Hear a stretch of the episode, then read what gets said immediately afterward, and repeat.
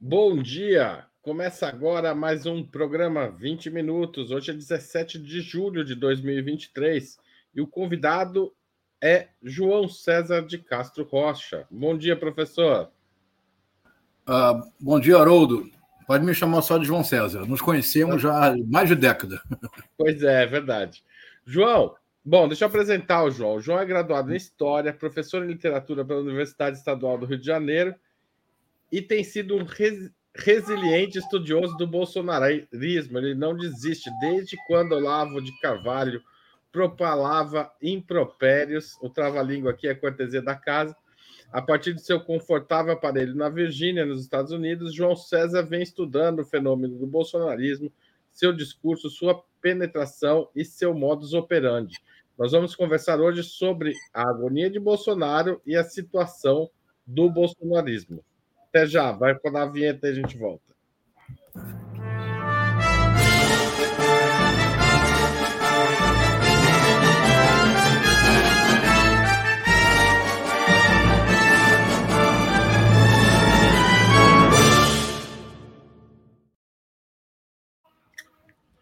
Gente, antes da gente começar, eu queria dizer que durante a entrevista, obviamente, vou fazer um monte de perguntas para o João César, mas quem quiser participar da conversa, usa o chat. Eu vou acompanhar bastante aqui os comentários e também vou dar atenção, sobretudo, a quem mandar perguntas com super chat.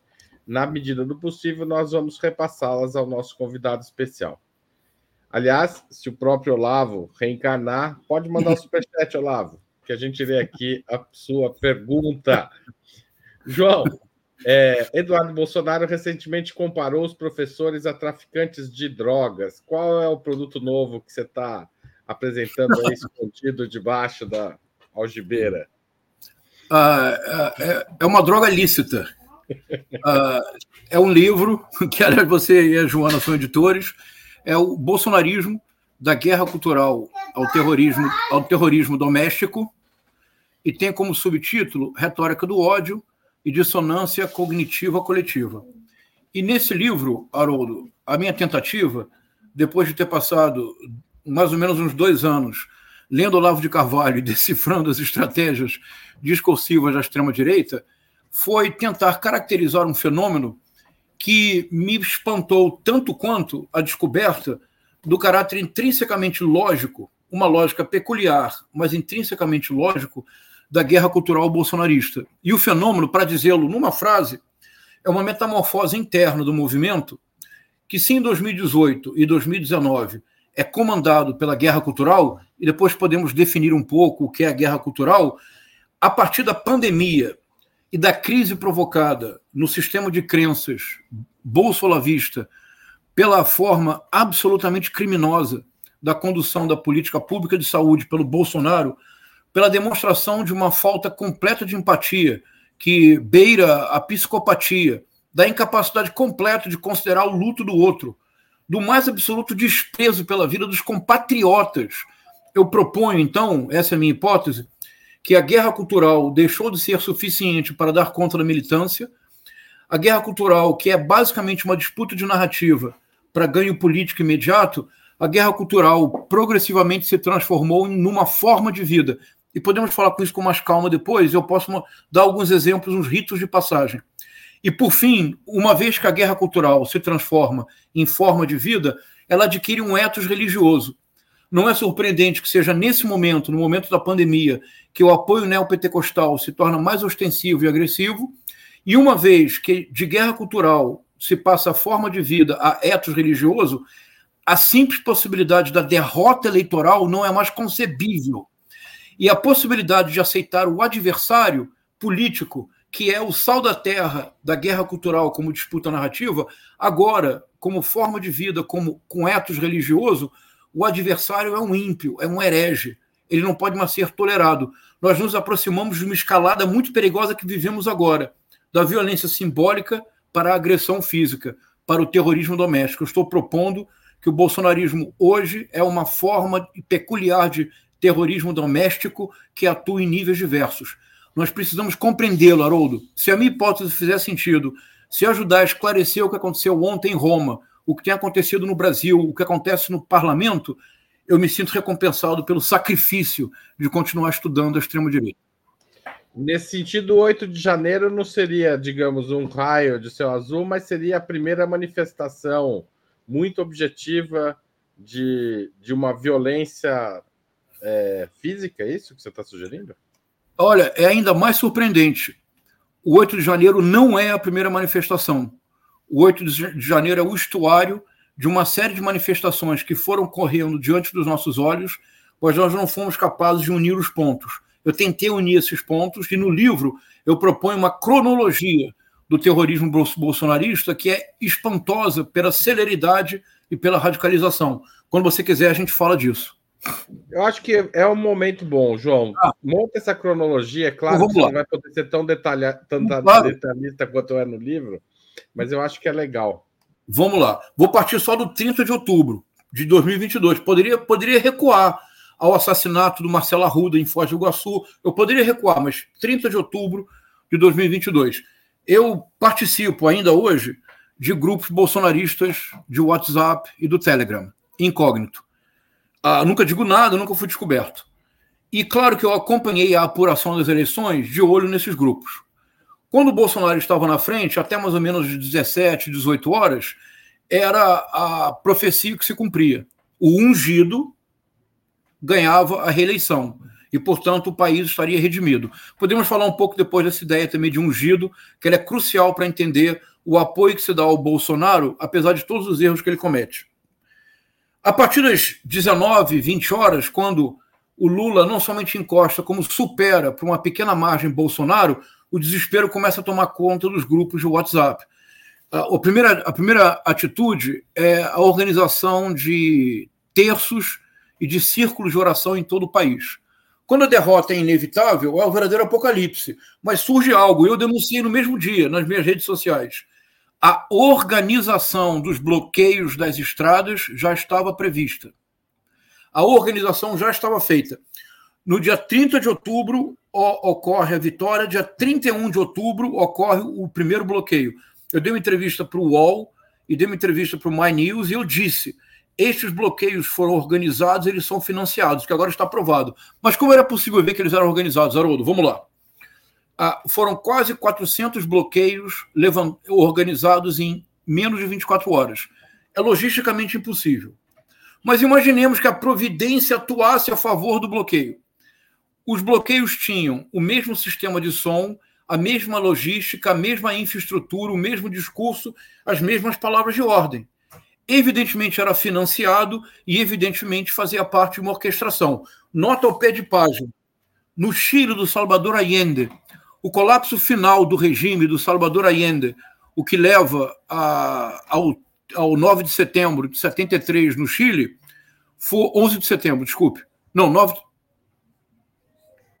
11, no, 11, 11 de setembro. É. 11 de setembro, não é 9 do 11, é 11. 11 é, eu sempre, eu sempre faço a confusão mental. O 11 de setembro no Chile foi uma greve de caminhoneiros que desabasteceu completamente a economia chilena e levou de fato a situação ao colapso. Documentos que hoje estão disponíveis na internet da CIA mostram que essa greve de caminhoneiros foi paga pela CIA. O bloqueio no dia 31 de outubro começa. Por quê? Aí você, de novo, tem que, tem que fazer o que eu chamo de etnografia textual ah, tem que ler os textos com muito cuidado, tem que suspender o juízo, porque são absurdos do ponto de vista do conteúdo. Mas há uma interpretação terraplanista do Ives Gandra Martins, que foi publicado em 2021 num site jurídico chamado Conjur, que é uma interpretação do artigo 142 da Constituição, que é a base do golpismo bolsonarista. E aqui, Haroldo, nós estamos chegando no momento de começar a dizer as coisas como elas precisam ser ditas. A biografia deste senhor está maculada para sempre, porque sem o Ives Gandra Martins, o bolsonarismo não teria a retórica golpista do artigo 142. Na interpretação terraplanista do, da interpretação do jurista, 72 horas em situação de caos ou de anormalidade, as Forças Armadas são obrigadas pela Constituição a intervir. Não é verdade, mas não importa. Esse é o discurso. Eram as míticas 72 horas. Você lembra disso, Haroldo? As míticas 72 horas? Sim, sim. As míticas 72 horas passaram. O, estamos no dia 4 de novembro. O, o presidente, então presidente Bolsonaro, grava um vídeo. Ele grava um vídeo pedindo para que os caminhoneiros, e ele comete um erro de português, desosbistruíssem a estrada. E ele escreve desosbistruir. De imediato, no Telegram e no WhatsApp bolsonarista, decodifica-se a mensagem secreta do presidente, com uma premissa. Ele jamais erraria em português. E quando ele escreve, mentaliza, Haroldo, quando ele escreve em lugar de desobstruir, quando ele escreve desosbistruir, aparece um SOS. Uhum. Foi dessa, daí que surgiu o SOS FFAA, a Socorro Forças Armadas. Todos se deslocaram para frente dos quartéis, com novas 72 horas. Sim, 72 horas, a situação não voltou ao normal, o Exército. Eles convocaram para o dia 5 de novembro uma paralisação em todo o país, que levaria ao caos, que obrigaria. Seguimos. Neste país, Haroldo, entre o dia 30 de outubro e o dia 8 de janeiro, aconteceu algo que não tem paralelo no século XXI em termos de produção de delírio coletivo, o que eu chamo de dissonância cognitiva coletiva. Não se sabe o número ao certo, mas algo entre de 40 a 50 mil pessoas em todo o território nacional, diante de quartéis, pediam democraticamente uma ditadura. Não, vou repetir, Haroldo. Não há no século XXI nenhum exemplo similar de uma dissonância cognitiva tão acentuada. Uma das razões é o apoio do Exército, falamos disso depois. Ah, continua a escalada simbólica, escalada de violência com manifestações e em grosso número de pessoas diante dos quartéis. Olha a escalada. 12 de dezembro, que é o verdadeiro 6 de janeiro brasileiro. Isso é bem importante, Haroldo. O 8 de janeiro não corresponde ao 6 de janeiro americano. O 6 de janeiro nos Estados Unidos ocorre no Capitólio quando os representantes eleitos do colégio eleitoral são referendados pela Câmara e pelo Senado, o que significa diplomar os eleitores do colégio eleitoral americano, o que na prática significa que o Biden estava eleito. Mas o Biden, o, o Trump, ficaria no cargo até o dia 30 de janeiro. Quando ocorre a tentativa de golpe no Capitólio, o Trump está no poder. Somente foi no legislativo e o vice-presidente e o vice-presidente Mike Pence estavam no comando da sessão. Se o Mike Pence fosse um golpista, o pior poderia ter acontecido. Tanto que os que, os que invadiram o Capitólio, orientados pelo Trump, tinham uma palavra de ordem: hang Pence, hang Pence, enforce o Pence, porque ele se recusou a entrar na trama golpista. 6 de janeiro é o 12 de dezembro no Brasil. Diplomação de Luiz Inácio Lula da Silva e Geraldo Alckmin. O que aconteceu? Olha a escalada, a celeridade da radicalização, Haroldo. É um escândalo. Tentaram invadir a sede da Polícia Federal. Imagina se o MST tentasse invadir a sede da Polícia Federal. Quantos corpos nós não estaríamos contando? Tentaram invadir a sede da Polícia Federal.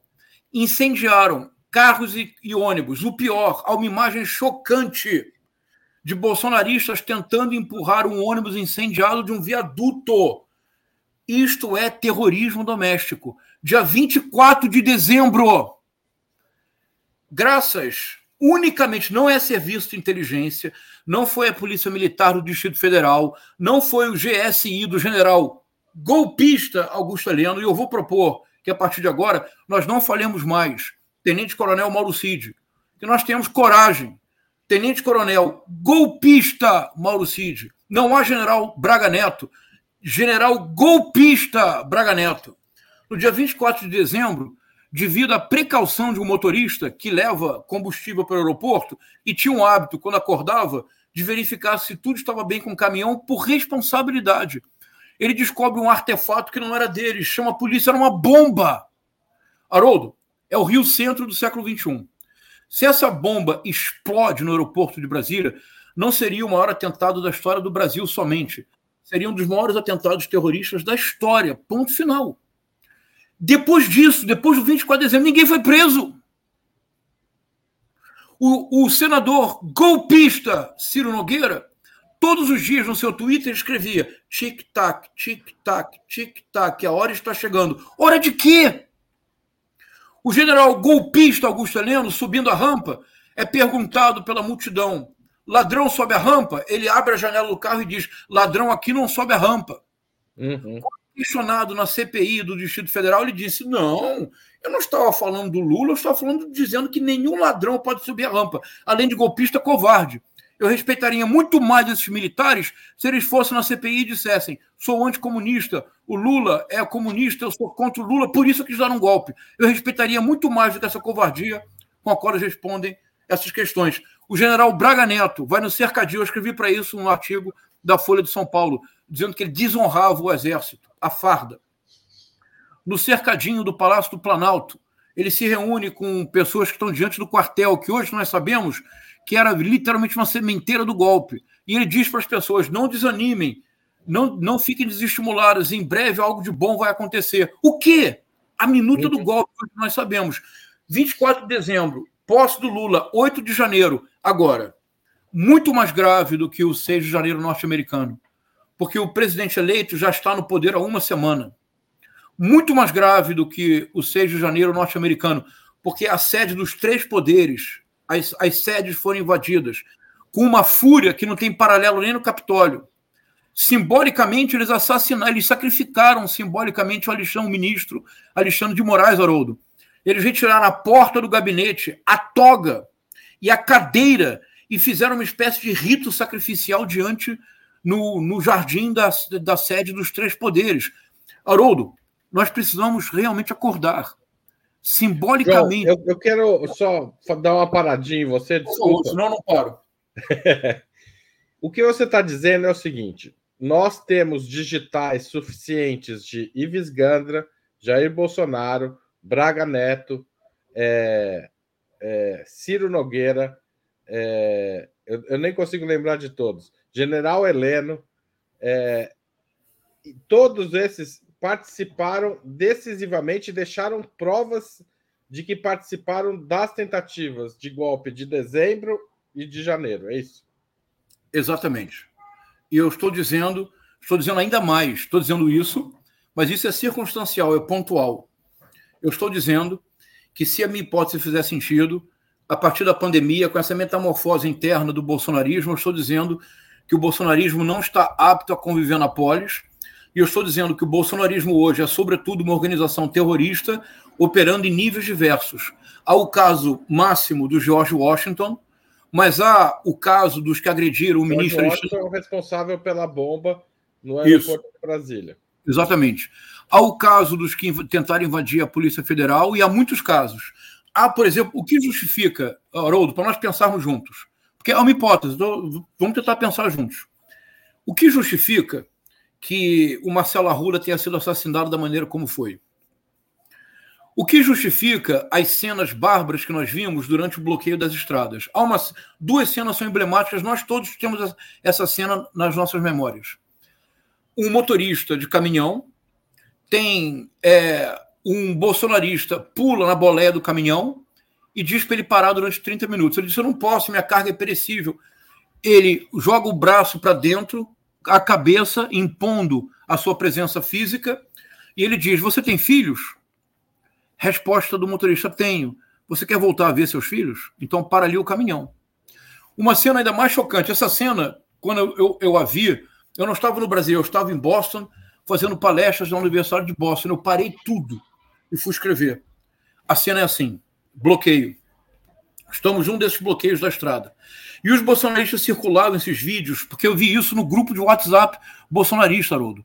Eles circulavam esses vídeos como, se, como uma espécie de voyeurismo da violência e da eliminação do outro.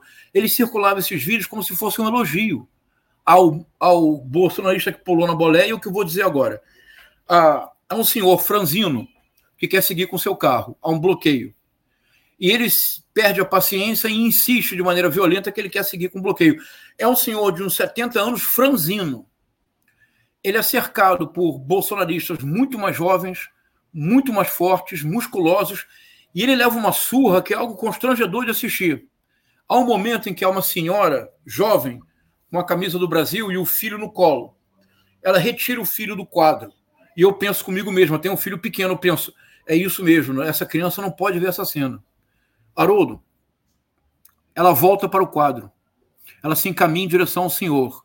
E eu penso, vendo o vídeo, não, ela vai pedir para que não batam mais neste senhor. Ele vai morrer, ele vai ser espancado até a morte. Ela se aproxima. Ela está agora ao lado do senhor. Ele olha para ela. Ela desfere um pontapé no rosto do senhor. A cabeça dele se projeta para trás. Ele não se levanta. Ela volta para em direção ao filho que assistiu a cena. No meio do caminho, como se fosse tomada por uma força estranha, ela se vira e grita: morre petista. Haroldo, o 8 de janeiro, ele não foi um acontecimento inesperado, ele não veio do nada, ele está sendo preparado desde o instante em que, a partir do etos religioso, você não pode mais conceber a derrota, você não pode mais conceber que, que exista no universo não mais o adversário da guerra cultural, mas o ímpio, o herege. O comportamento dos, dos deputados bolsonaristas, como a Brunini, eu considero terrorismo parlamentar. Veja, me acompanha, Haroldo. Mas me interrompa, que você sabe que professor você, você também é, nós falamos muito. Na CPMI do 8 de janeiro, o Abílio Brunini recorre aos velhos métodos do sarcasmo, da ironia, o que, aliás, o Benito Mussolini, sendo derrotado pelo Antônio Gramsci em todas as discussões no parlamento, recorreu à chalaça contra o Gramsci no parlamento, porque o debate não tinha condição de vencer. O Abílio Brunini, além de fazer isso, ele faz algo que é assustador. Ele se senta ao lado do deputado, há uma cena dele com o deputado Pedro Duarte. Se você encontrar, mostre. Está aqui o deputado Pedro Duarte, o Abílio Brunini, que é um homem grande, ele se projeta no espaço do Pedro Duarte como se ele quisesse retirar do outro a simples possibilidade de existir no espaço. O que eu estou propondo é que o bolsonarismo, hoje, 2023, em que um deputado diz que o professor é pior que traficante, em que um outro deputado coloca uma peruca ridícula para fazer troça das deputadas trans, que, aliás, são duas brilhantes deputadas, a Duda Salabert e a Erika Hilton, tem uma atuação absolutamente notável. A atuação da deputada Erika Hilton na CPMI do 8 de janeiro é de bater palmas de pé. Então, o que eu estou propondo é que não se trata mais da guerra cultural como nós imaginamos entender em 2018, 2019, 2020. Com a pandemia que trouxe o drama da finitude para perto de todos nós, porque a morte, Haroldo, não pode virar meme. Ninguém pode reduzir a vida a uma disputa narrativa. E quando a morte ganha rosto, o seu pai, o seu irmão, o amigo, o professor, a amiga, a colega, quando a morte ganha rosto, a situação muda. Muda dramaticamente de qualidade. Muitos abandonaram Bolsonaro e Trump, perderam as eleições. Aqueles que permaneceram fiéis, e é escandaloso, Haroldo, nos Estados Unidos, o Trump teve 73 milhões de votos mais do que Barack Obama quando foi eleito. Aqui no Brasil, o Bolsonaro teve no segundo turno 58 milhões de votos, apesar de tudo. É a maior votação depois da do Lula, né? É a maior votação. No... É. Só o Lula, nesta eleição, teve mais votos que o Bolsonaro. Exatamente. O, João César, deixa eu te interromper, porque o Birajara claro. Mota fez uma pergunta aqui.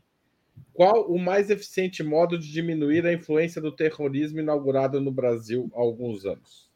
Olha, o Birajara, muito obrigado pela pergunta. Eu acho que boa parte do meu trabalho hoje, quer dizer, eu continuo trabalhando com, meu, com os meus queridos Shakespeare e Machado, não se engane, mas nessa parte específica do meu trabalho, a tentativa de trazer um vocabulário novo para o debate público, uh, Haroldo. Assim como eu trouxe o vocabulário da guerra cultural, do Orville, da retórica do ódio, da dissonância cognitiva coletiva, eu gostaria muito que nós aceitássemos no debate público brasileiro, pelo menos a hipótese, de caracterizar como terrorista uma ação que é, sobretudo, um assédio permanente ao nosso imaginário e às instituições. Para ser terrorismo, não é necessário que haja a bomba do George Washington. Há outras formas de terrorismo que os bolsonaristas estão impondo no nosso cotidiano. Mas, o Birajara, a resposta bem concreta. Uh, eu acho que há duas formas de prazo imediato e uma forma mais longa. Então, a curto prazo, é preciso uma perspectiva rigorosa. O que eu chamo de perspectiva rigorosa é muito simples. Se ficar provado que essas três pessoas agrediram o ministro Alexandre de Moraes e que uma dessas pessoas agrediu fisicamente o seu filho, essas pessoas precisam conhecer o rigor da lei, de maneira exemplar. Todos que participaram dos atos terroristas do 8 de janeiro e eu lamento muito porque há aposentados e aposentadas que ficaram reféns da midiosfera extremista, mas eles tentaram uh, impor um golpe de Estado, porque, bem importante, Haroldo, a, a, lógica era a mesma do 24, do 12 de dezembro, do 24 de dezembro, do 8 de janeiro. A lógica era a mesma e as digitais são do Ives Gandra Martins. É a interpretação terraplanista do artigo 142. Isto é, se no 12 de dezembro se partisse do princípio que a situação havia saído do controle, GLO, o Lula não teria assumido. Se no dia 24 de dezembro a bomba explode, GLO, Haroldo, nós não estaríamos aqui agora conversando. Se no dia 8 de janeiro, se o Lula cai na armadilha e pede uma GLO, ele, ele estaria no governo, mas seria uma rainha da Inglaterra. Ele teria perdido as condições objetivas de governar, como aconteceu no Rio de Janeiro com a intervenção militar, cujo comandante era o general golpista Braga Neto, e durante. E tem a comando... morte da Marielle, né? Logo no começo da, do, do, da intervenção. Da Marielle Franco e do Anderson Gomes. Morte nunca esclarecida. Até agora, pelo menos. Então, a, o Birajara, perspectiva rigorosa. Mas sem nenhuma semelhança com lava-jatismo. Não tem pressa, não tem assodamento, é fazer a investigação como tem que ser feita, que todos os acusados tenham amplo direito de defesa, mas todos têm que ser punidos. O tenente-coronel golpista Mauro Cid tem que ser expulso do exército, tem que ir para prisão. O tenente-coronel golpista José Lavande Júnior tem que ser expulso do exército, tem que ir para prisão. Tem que pensar em quais serão as punições do Braga Neto, do general golpista Braga Neto, do general golpista Augusto Heleno. Tem que pensar qual será a punição, isso é bem importante, Haroldo, dos financiadores dos atos golpistas, porque havia uma estrutura logística por trás desses acampamentos, panelas de grande qualidade usadas pela primeira vez, suprimento de carne e de bebida. Em Brasília chegava a ser um, chegava a ser, chegava a ser uma, uma, um sarcasmo. Em Brasília havia uma, uma barraca, hot dog, e oferecia cachorro quente de graça 24 horas por dia. Isso é muito dinheiro. É preciso chegar aos financiadores. Mas eu tenho esperança, Haroldo. Eu acho muito importante que esse processo, vou repetir, não seja assodado. Nós aprendemos com a Lava Jato. A justiça e a democracia valem, sobretudo, para os nossos adversários e não para nós mesmos. Então é muito importante que os processos sigam, mas é fundamental que todos sejam punidos. Outra coisa, Birajara, importantíssimo. Isso demorei muito a compreender, Haroldo. No Guerra Cultural e Retórica do Ódio, eu não havia entendido do que, do que a mão palmatória. Ah, nesse livro eu já trato disso de maneira mais completa. É que nós demoramos muito a entender, Haroldo, que a retórica do ódio não é pura ideologia. Não se trata apenas da manifestação de um pensamento político contrário ao nosso. A retórica do ódio é um modelo de negócio a extrema-direita triunfa no mundo inteiro porque é um fenômeno transnacional, porque a extrema-direita é um modelo de negócio da economia digital. A extrema-direita tem uma linguagem violenta. Uh, eu, eu me surpreendia muito quando eu chamei de voyeurismo da violência. Eu sei que você é uma pessoa saudável, você não tem tendência à autoflagelação, então você não participa de nenhum grupo bolsonarista do WhatsApp. Mas se você participasse, você ficaria chocado com o que eu estou chamando de voyeurismo da violência. Esses vídeos passavam e palmas, batiam palmas. É como se se dissesse: olha, a violência é não somente linguagem, a violência é uma forma de monetização. Então, o Birajara é preciso, de maneira radical, desmonetizar todo canal que utilize radicalização política para obter recursos. Isso, e olha, vou dizer uma coisa: desmonetize esses canais e uma parte considerável do problema está resolvido. Agora, o Birajara, se você me permite, Haroldo, a médio e longo prazo, Birajara, eu proponho, a médio prazo, nós precisamos encontrar formas de dialogar com os bolsonaristas e com os neopentecostais que apoiaram Bolsonaro. São 58 milhões de pessoas, nós não vamos construir uma nação se nós não encontrarmos uma forma efetiva de diálogo com os neopentecostais e com os bolsonaristas. Não é fácil, mas é possível. Nós não podemos nos fechar para essa possibilidade. A médio prazo, só depois da punição. Prazo. A longo prazo, Birajara e Haroldo, não tem jeito. Vamos aqui reverenciar um político brasileiro que talvez tenha sido o político brasileiro que mais longe levou a ideia de que só a educação transforma um país, que é Leonel Brizola. Nós precisamos de escola integral, sobretudo no ensino básico. É indispensável que as nossas crianças saiam das ruas, que não fiquem ociosas, elas precisam ter escola de sete da manhã às cinco da tarde, com conteúdo, com informática, com esporte, com música, com teatro, com alimentação adequada. Dinheiro há, Haroldo. É, se o governo Lula, até o final deste governo, estabelecer escola integral para todo o Brasil, olha, eu, eu, eu chego a ficar aqui, eu fico até arrepiado de pensar na possibilidade. Essa é a única transformação possível a longo prazo, que de fato a educação neste país se torne um projeto permanente de Estado. Mas obrigado, Beirajara. João, com a condenação de Bolsonaro à inelegibilidade, é, o bolsonarismo muda ou Bolsonaro e bolsonarismo são irmãos siameses?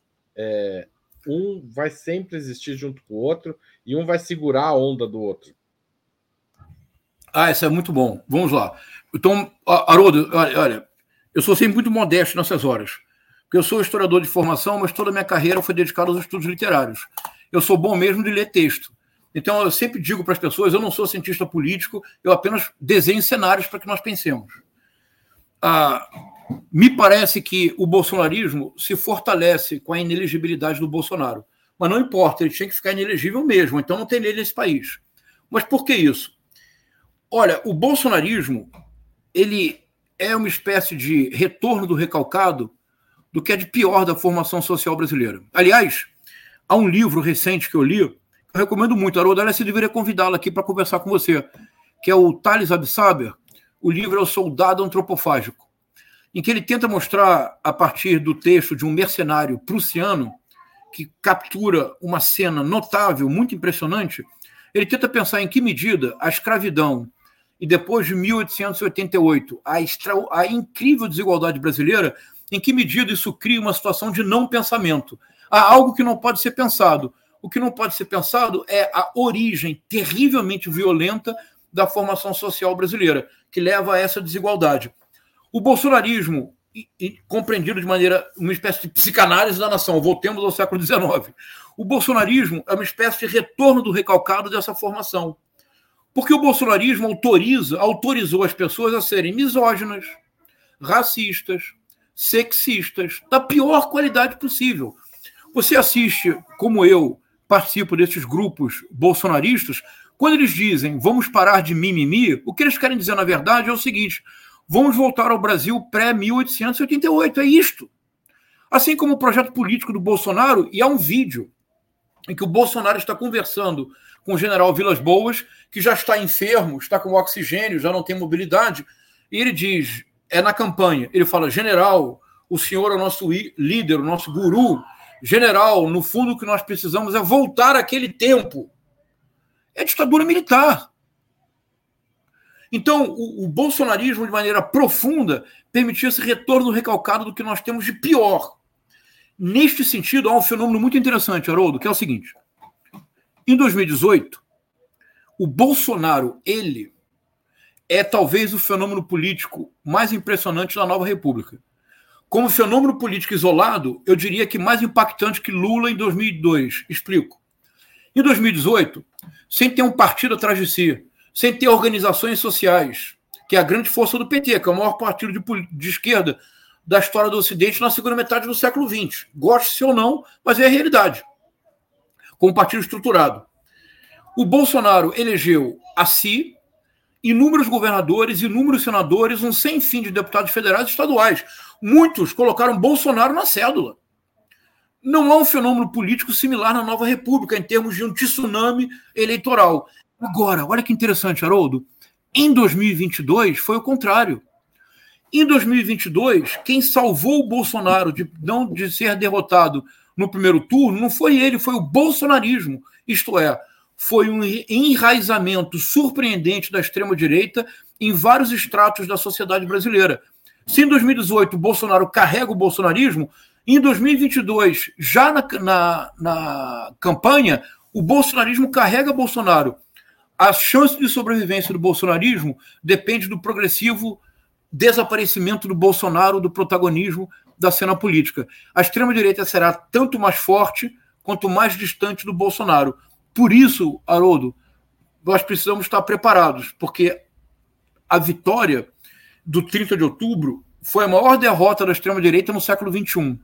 Nós temos que celebrar. Pela primeira vez em quatro anos, nós podemos respirar e pensar em projetos. Porque durante os quatro anos do horror Bolsonaro, nós somente podíamos reagir para sobreviver.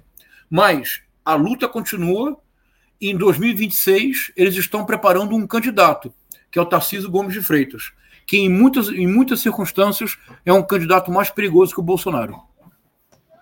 Professor, a gente pode falar disso daqui a pouco, mas antes, é, é, o Flávio Garcia da Silveira pergunta: será que até o final do atual governo haverá outras tenta outra tentativa de golpe? Eu ponho no plural outras tentativas?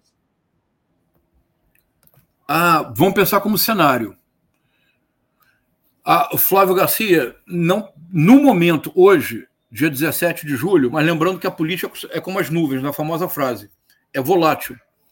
Eu não vejo condições objetivas para hoje uma tentativa de golpe. Vamos pensar juntos. Flávio Garcia, veja, já temos sete meses de governo. E às vezes nós esquecemos o que este governo está enfrentando. Em primeiro lugar, esse governo enfrenta duas heranças que poderiam ter paralisado qualquer governo que não contasse com a sabedoria e capacidade de articulação política da frente ampla do presidente Lula e do vice-presidente Geraldo Alckmin. Veja, o governo Lula herdou um orçamento impossível.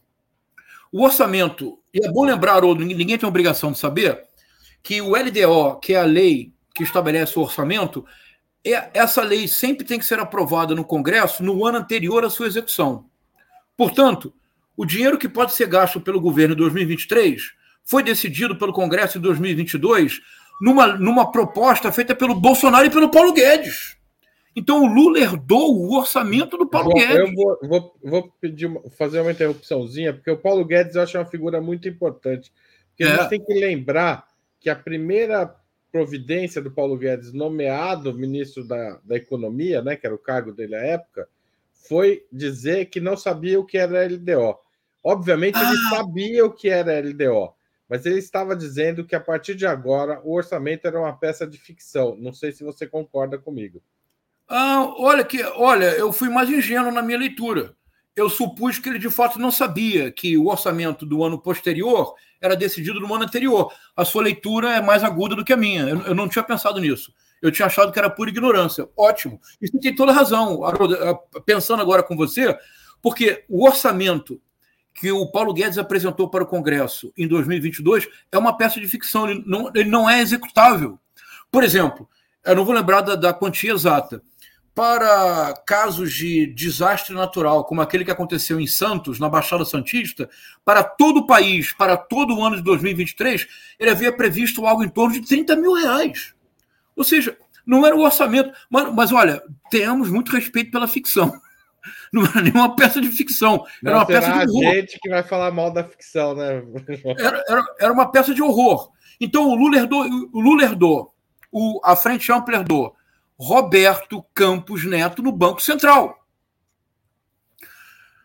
Bolsonarista, de quatro costados, votou no segundo turno com camisa verde e amarela, tem dinheiro no exterior.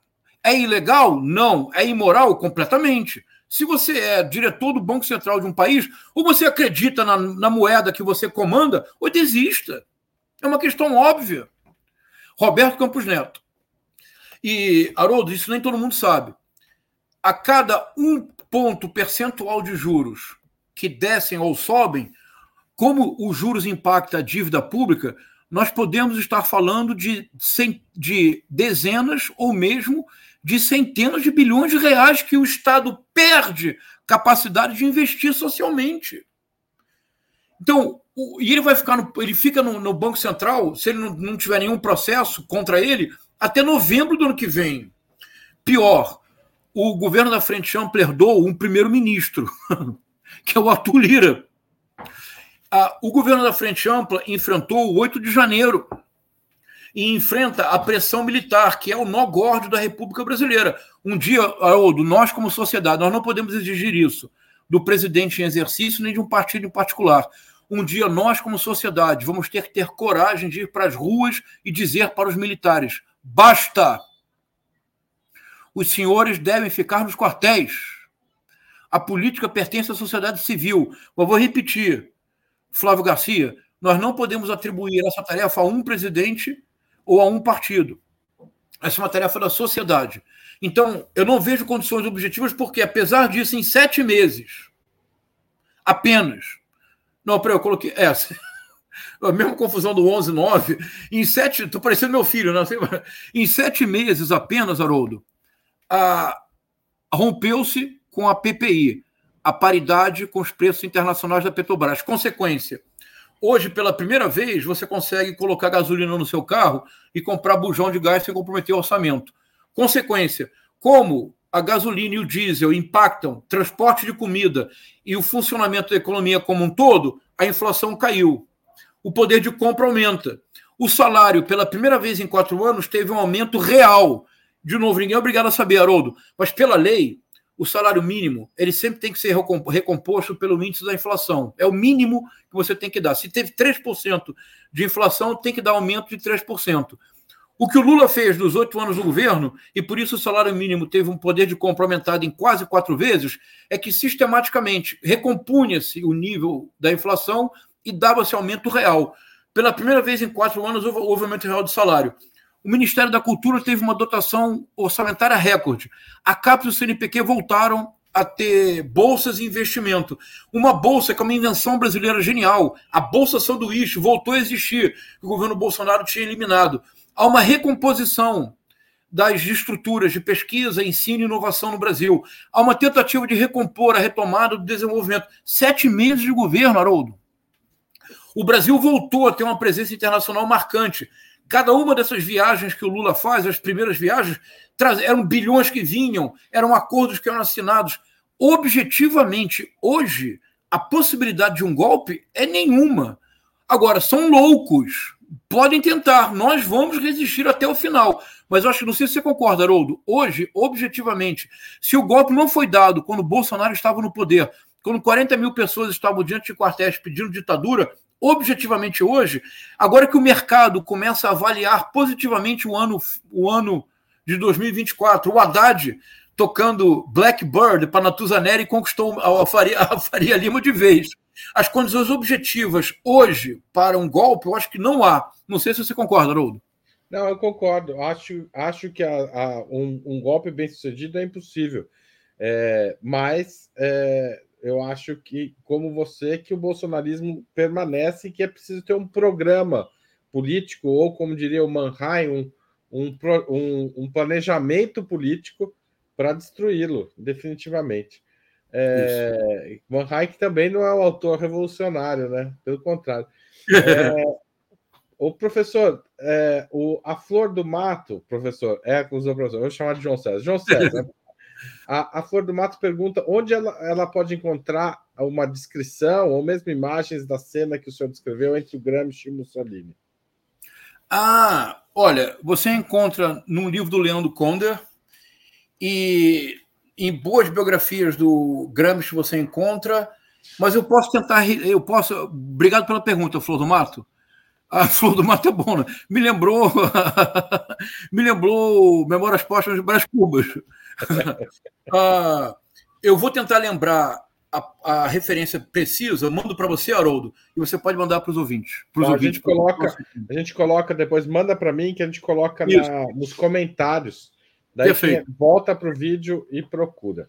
É, o Birajara perguntou de novo: o surgimento tão forte da extrema-direita trouxe algo de positivo para a sociedade progressista? Ah, o Birajara, eu gosto muito dessa pergunta, porque eu me recuso a ser pessimista. Eu acho que, então, tentando acompanhar a direção da sua pergunta, o simples fato de que nós estejamos aqui agora, porque veja, uh, o Birajara, eu e o Haroldo estamos conversando, nenhum de nós está adjetivando, nenhum de nós está de maneira violenta a, nos referindo. A, eu não estou dizendo que Braga Neto é desonesto ou algo do gênero, eu estou dizendo que ele foi golpista, objetivamente. Então, o simples fato de que nós estejamos aqui agora tentando entender a lógica interna da ação da extrema-direita para compreender como que, de maneira tão inteligente e hábil, ela dominou as redes sociais e procura despolitizar a polis para impor um projeto político autoritário. De que forma? Trazendo para a política a, o tipo de engajamento característico das redes sociais, que é um engajamento que não é de projeto, de reflexão, é de afeto. E qual é o afeto? Uma vez que a extrema-direita, como guerra cultural, produz continuamente narrativas polarizadoras, numa visão do mundo binária, excludente, criando inimigos em série, o afeto é o medo e a resposta ao medo é a retórica do ódio.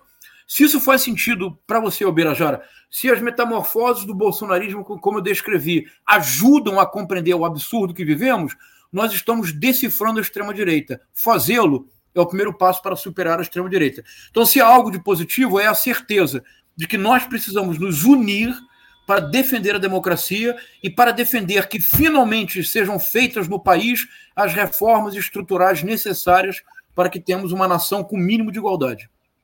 João César, o, o jornal O Estado de São Paulo chamou atenção ontem para o fato do Bolsonaro voltar a tuitar no presente. ele recupera ações do seu governo e fala como se ele tivesse. É, se ele ainda fosse presidente. Então ele fala: liberamos tantos milhões de reais para a Polícia Federal e não sei o que, etc, etc. É, porque é um tipo, é, esse tipo de alienação tem impacto real nos grupos bolsonaristas? Tem. Ah, é muito impressionante. Ah, em, há muitos grupos do, do WhatsApp bolsonaristas nos quais eu participo e aconteceu algo interessante. Ah, não, eu, será que eu posso? Eu posso. Eu não vou dizer o nome do grupo, senão descobrem que eu estou nele. Mas o grupo do qual eu participo. Então, o grupo do qual eu participo tinha um verbo e vinha o nome Bolsonaro. Este mesmo grupo, olha que coisa fascinante, Haroldo. Este mesmo grupo, depois da derrota eleitoral, ele permanece, mas ele foi renomeado. Agora ele tem, ele tem uma referência religiosa, fechados com e um nome. Ah, e uma parte considerável das postagens são feitas no presente, no tempo presente, como se, de alguma forma, a esperança do retorno do Bolsonaro não se tivesse perdido. A ineligibilidade, nesse sentido, é um choque de realidade muito importante. Então, esse é um princípio fundamental também para combater a extrema-direita, que é o choque de realidade. Por exemplo, olha, começou a circular ontem nas redes sociais bolsonaristas um vídeo. E eu acho que não só nas bolsonaristas. O vídeo é muito importante. É um pastor que foi um dos mais ardorosos defensores do Bolsonaro, o, um dos primeiros organizadores das motociatas, que ontem no supermercado ele pegava um litro de óleo que na época do Bolsonaro estava 10 reais. Aqui em casa, quem faz compra do supermercado sou eu, eu que vou para o mercado comprar. Na época do auge do bolsonarismo, uma lata de óleo estava 9 reais. Você vai hoje no mercado, você encontra por 3 reais. Claro, diminuiu o diesel, a gasolina, inflação caiu. Bom, o, então, esse pastor pegava o óleo e dizia: Olha aqui, Paulo Guedes, agora custa 3 reais. Pegava o feijão, que chegou a 10 reais na época do Bolsonaro, dizia: O feijão está 5. Contra essa tentativa de criar uma dissonância cognitiva coletiva, um delírio coletivo, uma autêntica realidade paralela, dados objetivos. Ou, para dizê-lo com a, a uma, uma filósofa muito importante para nós, a Hannah Arendt, na esfera da política é preciso defender sempre a verdade factual. Não uma crença ingênua no fato, mas o ponto comum da realidade que nós compartilhamos. O preço do feijão caiu. O preço da gasolina caiu. O salário aumentou. Não tem narrativa. Isso é um dado objetivo da realidade. Aqui tem um ponto interessante. Eu acho que vale a pena mencionar, o Haroldo, e eu trabalho no livro também. É que a extrema-direita tem uma armadilha. E eu estou cada vez mais convencido de que nós precisamos pensar em duas formas de extrema-direita. A mais perigosa é a menos espalhafatosa. É a extrema-direita que, de fato, era o modelo do Bolsonaro, que é Victor Orbán. Victor Orbán, na juventude era socialista. Ah, bom, como Mussolini. Ah, o Victor Orbán chega ao poder, ele tem uma presença forte nas redes, mas ele é fundamentalmente um homem discreto. Bom, é um o Victor Urbano é um pensador, uh, embora de extremo-direita, mas é preciso levá-lo a sério. Por exemplo, ele criou um conceito que o Bolsonaro usou no Brasil, embora nem todos tenham feito a associação, que é uma ideia perversa de democracia majoritária. É um conceito do Victor Orbán, que ele aplicou na Hungria. O que, que significa democracia majoritária. Era o que o Bolsonaro gritava nos microfones, dizendo: eu venci. A minoria se adapta ou desaparece. É isso. Porque para nós a democracia é um regime que, pelo contrário, salvaguarda o direito das minorias. É por isso que todo regime democrático no mundo, nos parlamentos, existe um instrumento muito importante. A minoria pode fazer obstrução de pauta. Caso contrário, a maioria não teria sentido ter parlamento. A maioria tratorava o tempo todo, como faz o Arthur Lira. Então, democracia para nós é um regime que salvaguarda o direito das minorias. Já para o Victor Orbán, democracia é democracia majoritária. Se você vende uma, vence uma eleição majoritária, ainda que seja por um voto, você impõe tudo que você quer. Mas como é que você faz isso na prática? Você principia manietando o judiciário. Manietado o judiciário, a Corte Suprema, você passa para mudar as leis eleitorais. Você não sai mais do poder, Haroldo. Erdogan, Viktor Orbán, Andrei Duda. Há um outro tipo de extrema-direita, que é trampista, e que tem uma armadilha. E é muito importante que nós estejamos atentos para não cair nessa armadilha. A armadilha é Quanto mais o bolsonarismo triunfava, mais eu dizia: o governo Bolsonaro vai fracassar. Porque quanto mais você governa pela lógica da guerra cultural, menos governança você possui. Porque você não governa sem dados objetivos. Daí que eu cantei a bola antes dela acontecer. Eu disse: esse governo não vai fazer censo. Porque para um governo de guerra cultural, não faz censo ter censo. Eles não precisam de dados objetivos, mas é uma armadilha na qual nós é um podemos... pouco a lógica do orçamento também, né? É isso, exatamente, é, exatamente. Se me permite essa. O, claro. O, João César, tem uma pergunta aqui sobre o Tarcísio. Por que, que ah. ele é o futuro do bolsonarismo? Ah, não sei se do bolsonarismo, mas da extrema-direita e do mercado financeiro. Porque algo que nós precisamos nos perguntar, Haroldo, por que é que a Folha de São Paulo e o Estado de São Paulo insistem tanto em fazer tudo para que o governo Lula não se consolide e se fortaleça? É para manter os juros como estão. É o mercado financeiro, é a elite financeira.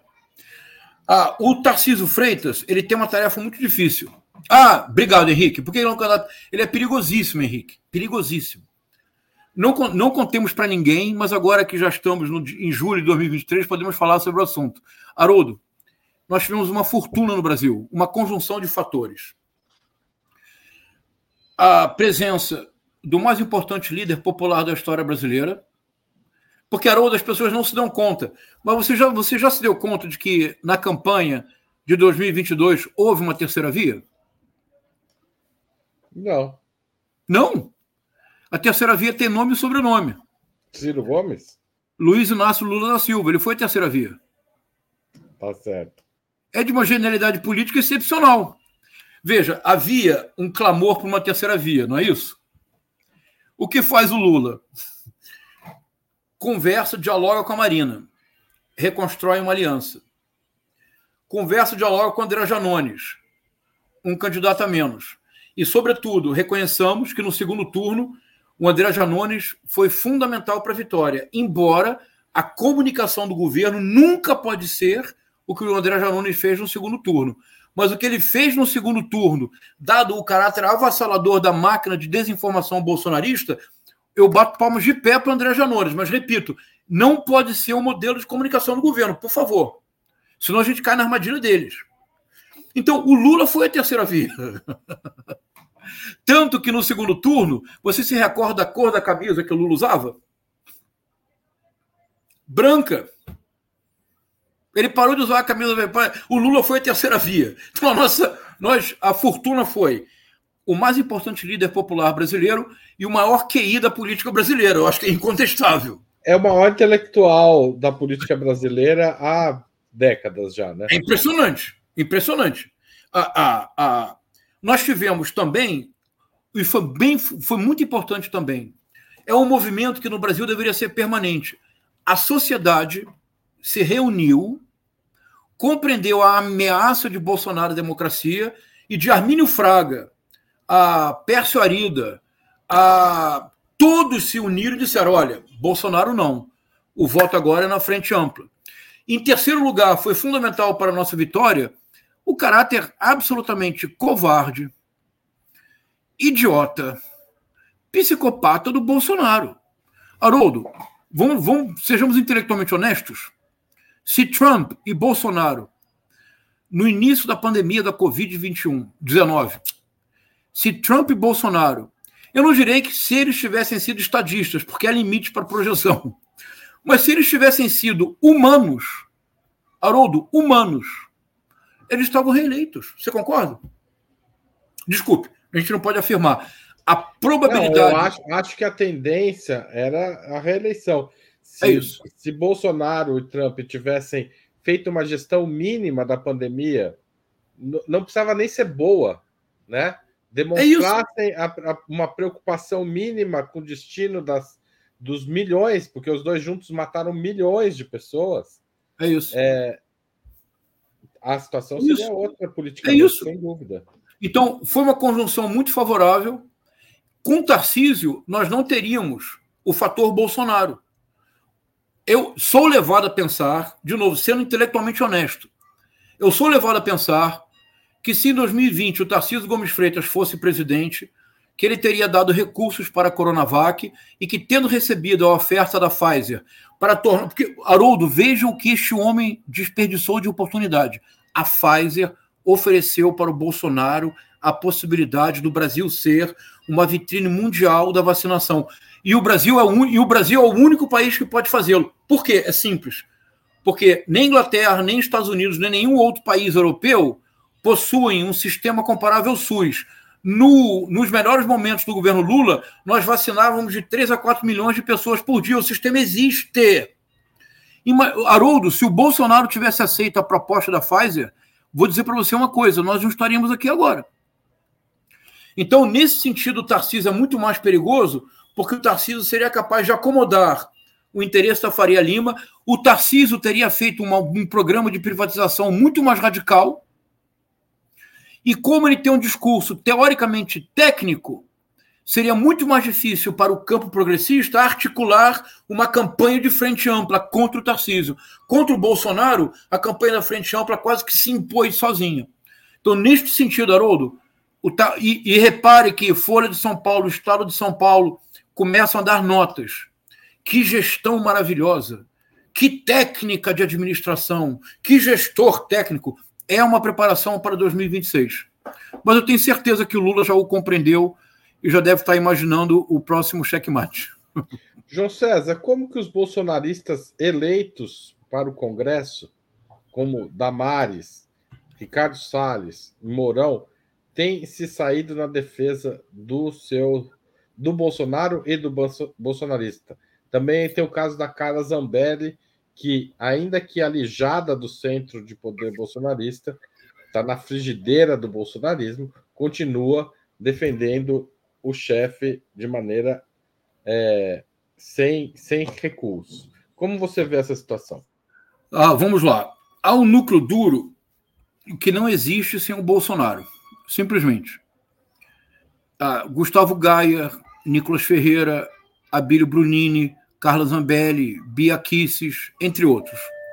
Então eles precisam, dia sim dia outro também, reforçarem ali o Carlos Jordi aqui do Rio de Janeiro, eles precisam, o Hélio, Hélio Bolsonaro, tem Bolsonaro no nome. Eles precisam, dia sim e outro também, reforçar a lealdade ao Bolsonaro. Mas será um núcleo cada vez menor. Agora, na votação da proposta do Haddad, da reforma tributária, 20 deputados do PL já votaram a favor da reforma tributária. O que já é um indicativo. Mas eu gostaria de falar outra coisa sobre os deputados bolsonaristas, Haroldo, se você me permite, que eu acho bem importante. Eu gostaria de caracterizar a atuação de certos deputados bolsonaristas como terrorismo parlamentar. Eu considero que a atuação do deputado Abílio Brunini na CPMI do 8 de janeiro não pode ser objeto de caricatura. O Bolsonaro só chegou ao poder porque nós passamos mais de uma década fazendo caricatura dele, em vez de caracterizar o movimento que estava por trás dele. Quando nós nos demos conta, era muito tarde. Veja, Haroldo, se em 2017, Folha de São Paulo, Estado de São Paulo, tivessem feito uma investigação jornalística séria sobre o enriquecimento patrimonial do Bolsonaro, sobre os dezenas de apartamentos comprados com dinheiro vivo, ele talvez não tivesse chegado à presidência, você concorda? Plenamente. Por, por que, que ninguém, a ninguém ocorreu fazê-lo?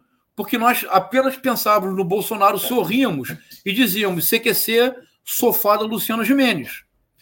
Os atuais deputados bolsonaristas Nicolas Ferreira, Abílio Brunini, Gustavo Gaia são particularmente perigosos.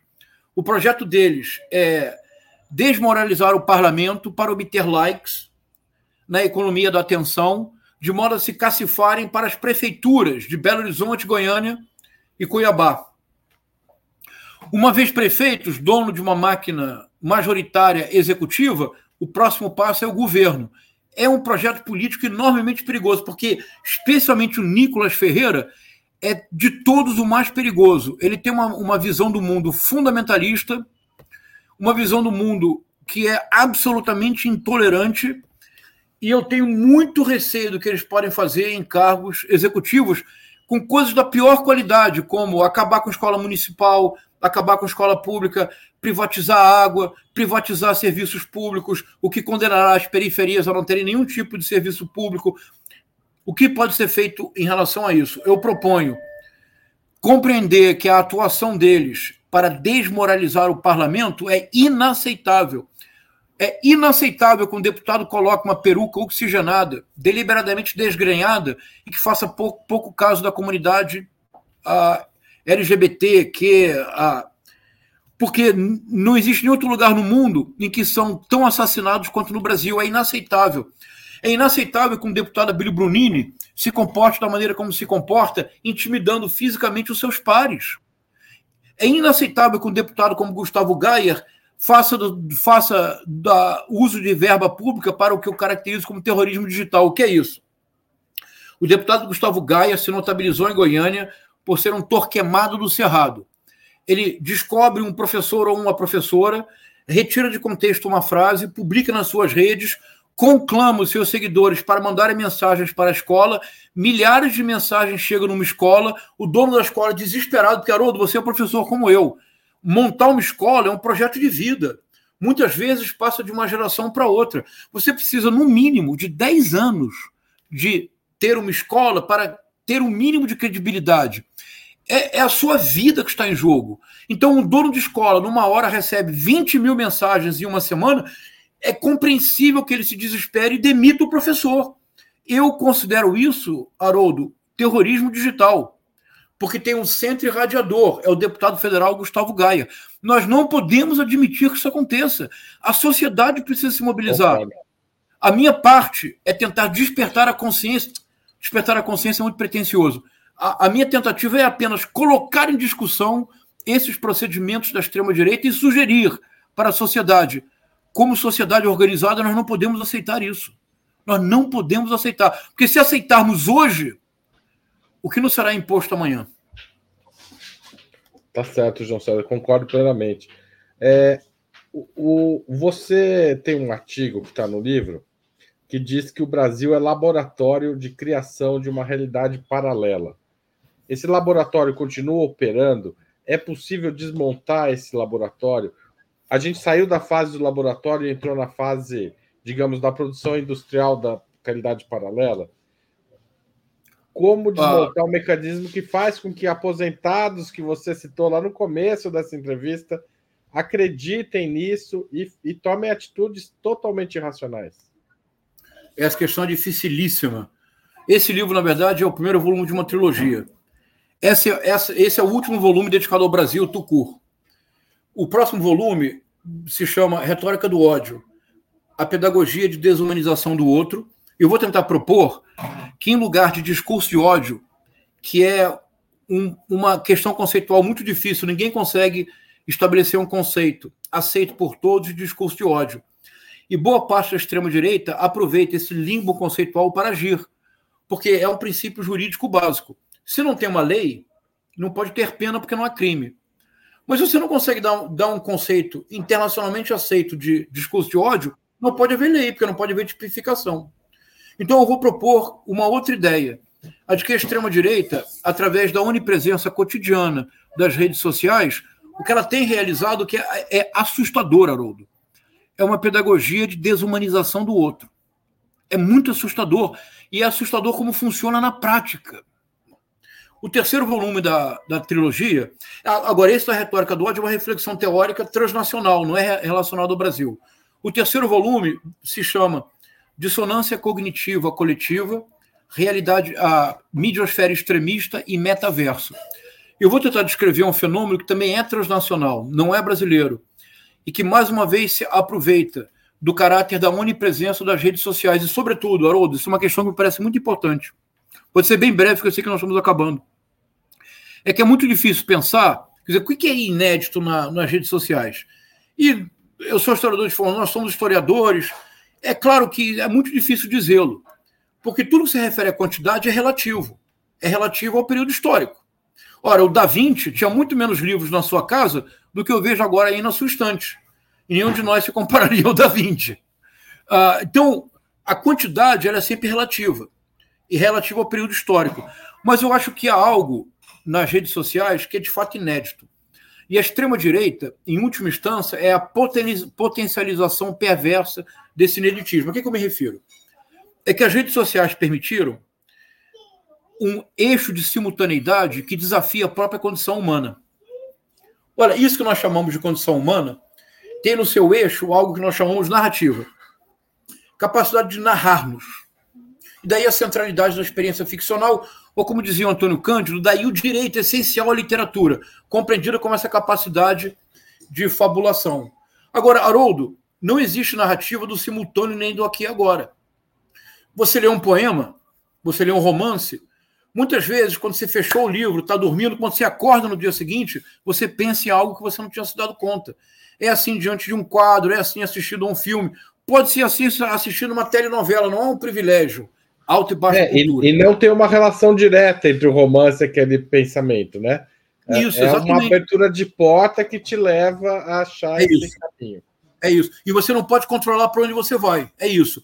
Mas você concorda, Haroldo, que isso só pode ser feito porque inaugura-se uma temporalidade especial em que há uma defasagem entre a exposição a algo e a reflexão sobre esse algo. Você concorda com isso? Agora, o que que, os, o que, que as redes sociais propiciam e que a extrema-direita, com grande inteligência, manipula de maneira pervertida para levar-nos a uma situação que é quase que é inumana. Veja, assim, uma ação está acontecendo no instante mesmo em que ela está acontecendo, e aqui o gerúndio não é de telemarketing, ele é necessário.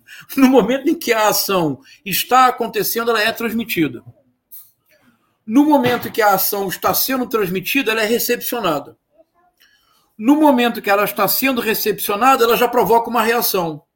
Em muitos casos, a reação impacta a ação. Por exemplo, nós estamos aqui conversando, as pessoas fazem perguntas, concordam, discordam, nós mudamos o rumo da prosa. Agora, Haroldo, quando isso é feito 24 horas por dia, de maneira inconsciente, isso simplesmente altera de maneira antropológica radicalmente a nossa compreensão do mundo. A extrema-direita, portanto, ela trabalha num eixo de agoridade, num eixo de simultaneidade, que mais uma vez torna a reflexão e o projeto impossíveis. O universo é digital porque está na ponta dos dedos. É mais ou menos como o mundo para o Pestana, do Homem Cérebro do Machado. O pobrezinho queria compor música clássica, mas os dedos tocavam as teclas do piano e saíam compondo polca. E digamos que hoje em dia alguém quer compor uma, uma sinfonia, coloca os dedos, o dedo, os dedos no piano e compõe sertanejo universitário, de maneira sem poder controlar. Calma, é um calma, João César, não pode ser tão desesperador assim. Não, a extrema-direita é a potencialização desta simultaneidade. É o que eu tento desenvolver no último livro da trilogia. Então, os dois livros seguintes da trilogia terão um caráter mais teórico, porque eu estou convencido, Haroldo, nada é mais importante hoje em dia do que aceitar o desafio do contemporâneo, aceitar que a extrema-direita está na nossa frente em termos de compreensão das redes sociais e tentar criar um quadro teórico novo para pensar e para dividir com a sociedade as nossas reflexões. Nada me é, parece mais importante do que isso. Não vai dar tempo de discutir isso, mas de certa forma, é, o Lula tem adotado um tempo diferente de ação neste governo que me parece bastante interessante, né? Ah, interessante. É porque ah. o tempo de é, é, é, a não fazer lives, enfim, pode parecer um pouco estranho, mas talvez esteja funcionando para quebrar essa coisa do agora que você descreveu ah, também claro. agora, né? Ou seja, isso é muito importante, Haroldo. Essa é uma armadilha que levou à derrota do Trump e do Bolsonaro e que todo tempo, quando eu vejo as pessoas dizerem assim, ah, o Paulo Pimenta, quando faz uma mensagem, não tem 200 mil likes, eu digo, que bom. Porque governo governa, ou seja, tem um tempo próprio e tem que trabalhar 24 horas por dia, 7 dias por semana, muitas vezes, para aumentar o seu salário em 20 reais. Secretaria da Comunicação comunica o que o governo faz de bom, Secretaria da Comunicação não responde fake news. Isso apenas amplia o alcance da fake news. E agora, Procuradoria-Geral da República, quando for normal, AGU e Ministério da Justiça, aí sim você tem que monitorar e punir fake news e crime digital. É isso. João, a temporalidade gente... do governo é outra. João, eu vou. A gente está chegando no fim da conversa é, e eu vou pedir o que a gente sempre pede aos nossos é, entrevistados e entrevistadas, que é uma sugestão de um livro, um filme ou uma série que você esteja assistindo e que ou tenha lido, enfim, recentemente e que pode interessar a quem acompanhou nossa conversa até agora. Vamos lá. Uh, filme. Eu vou sugerir o filme de um cineasta jovem, brilhante, o Jefferson D. O filme é M8, Quando a Morte Socorre a Vida. É uma espécie de thriller, mas que tem a cena final é uma das cenas mais bonitas da cultura brasileira. É uma espécie de Antígona multiplicada a mil, mas eu não digo para não dar spoiler. Filme a M8, Quando a Morte Socorre a Vida, do Jefferson D. Livro, eu acabei de ler, uh, Haroldo, você deveria convidá-lo. A Razão dos Centavos, do Roberto Andrés, é uma brilhante, brilhante análise das, de julho de 2013, que ele entende tanto pela sua característica própria, mas numa história de longa duração que volta a 1880, quando ocorre, ainda durante o Império, o primeiro protesto violento contra o transporte urbano, que é visto como uma espécie de metonímia da desigualdade profunda da organização urbana brasileira. Série, uma série que eu quero recomendar muito, da Netflix. O título é em inglês mesmo, é The Family, Democracia Ameaçada. É uma série fundamental para entender como que a extrema-direita e o neopentecostalismo que apoia a extrema-direita, tudo apostou numa transformação teológica surpreendente. Eles abandonaram o Novo Testamento. Eles deixaram a mensagem de Cristo de lado e abraçaram o Velho Testamento. E no Velho Testamento eles privilegiam uma figura, que é Davi. Trump e Bolsonaro, para o neopentecostalismo, é o rei Davi governa pelas armas e, sendo pecador por ter cobiçado, possuído a mulher do outro e matado um, um, um oficial seu, Urias, que mandou para a guerra para morrer, para ficar com a mulher que se tornou sua concubina, ainda assim dizem eles, Davi foi ungido. Nesta série você entende quem é Trump e Jair Bolsonaro para os neopentecostais. Você sabe que nos anos 90, João, tinha um livro que era bem interessante, que chamava Deus, uma biografia, que apontava as mudanças da, da, da, digamos, da imagem de Deus ao longo do, dos livros da Bíblia, né? E eu acho que talvez eu peço licença para fazer essa sugestão. Claro. Porque está ligada a esse, de uma certa forma, vai ajudar a entender também assistir esse filme. Se alguém hum. gostar do The Family, eu queria sugerir esse livro. João, perguntaram de novo qual é o, é o livro, é, do, qual é o filme que você sugeriu, que o nome passou muito rápido e a gente acabou não jogando na tela. Ah, desculpe. É, M8, Quando a Morte Socorre a Vida, de um brilhante cineasta jovem brasileiro, Jefferson D. É uma espécie de. É um trailer, um thriller. E a cena final, eu vou dizer mais uma vez, é, próximo ao final, é uma das cenas mais impactantes da cultura brasileira. É uma multiplicação de Antígonas, mas eu não posso dizer para não dar spoiler. É um filme que eu recomendo demais, peço que todos assistam.